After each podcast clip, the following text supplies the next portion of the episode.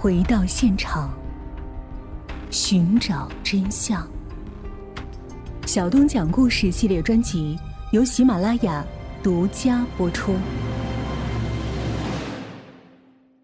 其他四个暴徒看到自己的同伙这次真的被打倒了，看来这回是要给他们来真的了，便嗷嗷的嚎叫着，蜂拥的冲上来。冲在前面的一个黑罩蒙面暴徒离他约四米的时候，将左手中的匕首对准他的头，像钉飞镖靶一样飞了过来。他的头轻轻往左一偏，匕首嗖的一声从右耳旁飞了过去。他瞄准这个双手握刀向他砍来的暴徒，又轻轻地扣动了扳机。哒哒哒，又是一个点射，子弹在火药爆炸产生的气体喷射中，经过枪膛膛线的动能积攒，瞬间释放而出。以每秒八百米的高速冲向了暴徒，弹头在进入暴徒体内受阻后，又产生了旋转翻滚，巨大的创伤了暴徒的身体。受到重创的暴徒哀嚎着倒在了地上。另外三名暴徒见自己的两个同伙先后被击倒，呀呀嗷嗷的吼叫着，从他的左右两边相互掩护着举刀砍上来。他将枪口左移三十度，对准左边一个暴徒，扣动了扳机。子弹像长着眼睛一样，如风雷一般旋转着，贯穿了暴徒的心脏。顿时，暴徒的血喷洒一地。哒哒！紧接着，他又迅速将枪口右移四十度，对准右边一个暴徒，扣动扳机。子弹沿着标准的瞄准射线，将暴徒的脑袋打成了一个蜂窝，然后像西瓜爆炸一样，当即血汁飞溅，脑浆四崩。此时，借助路边灯光，他眼角余光一飘。另见一名蒙着黑纱的女暴徒飘然地冲到他的面前，举着阴冷的长砍刀向他头部劈了下来。他用枪管一挡，在枪口划向暴徒胸口的那一瞬间，他果断扣动了扳机。哒哒，又是一个点射，两团火光一闪，子弹像切豆腐一样，毫不客气地从女暴徒的胸膛里飞了过去。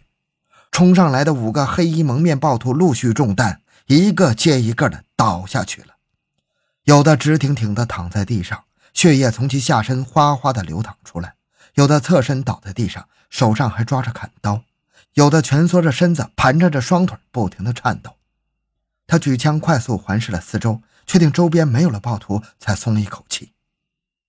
这时，他听见被他第一个击倒的黑纱蒙面女暴徒哼了一声，正在用右手支撑着地面，歪扭着身子，试图强行站起来，竟然还在做垂死挣扎。女暴徒被子弹打倒了，又被伤口疼醒了。他使出最后一点力气，左手空中一扬，将那把二十多公分长的匕首嗖嗖嗖的向他头上飞了过来。周景见刀光飞闪过来，敏捷的向右边一侧身，同时对准女暴徒的头，第八次果断的扣动了扳机。焦躁的子弹响亮的尖叫着，愤怒的冲出了枪膛，在那女暴徒的额头上轻轻的一。像尖尖的鸡嘴亲吻了他一下，脑袋当即爆开了花。他扑通一声跪倒在地上，随即脑袋扣地，像一个永远对人们深深谢罪的丑陋魔鬼。现场的人们从惊慌中回过神来，目睹了这个精彩的过程，十分解恨呢，不禁齐声拍掌，高声欢呼：“打得好，打得漂亮！”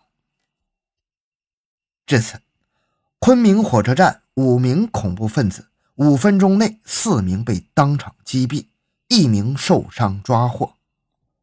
昆明之伤是中国的痛，是全民的痛，也是整个世界的痛。三月一日晚上发生在云南昆明火车站的严重暴力恐怖案，经公安部组织，云南、新疆铁路等公安机关和其他政法力量四十余个小时的连续奋战。于三月三日下午成功告破。已经查明，该案是以阿布都热依木库尔班为首，共八人组成的暴力恐怖团伙所为。那么，究竟是什么原因让他们对生命如此漠视呢？咱们把时间回到二零一三年八月，二十多岁的男子艾海提、艾比提和女子沙塔尔三个人在外出务工时相识。繁重的劳动、差乱的环境和简单的吃住，与他们美好的人生梦想产生了极大的反差。他们对生活的艰辛产生了深度抱怨，于是便探讨着如何才能够轻松的拿到更多的钱财，如何才能过上不劳而获的幸福生活，做着升天的黄粱美梦。同年十一月，他们又与同样具有升天梦想和极端思想的二十多岁男子托尔逊、买买提和托和尼亚兹三个人结识。他们认为，人如罗马一样辛苦奔波一辈子。到后来也必然会黯淡无光的死去。人生的目的就是死去，而迟死不如早死，早死早超生，早死早上天堂过幸福日子。那么如何才能升天呢？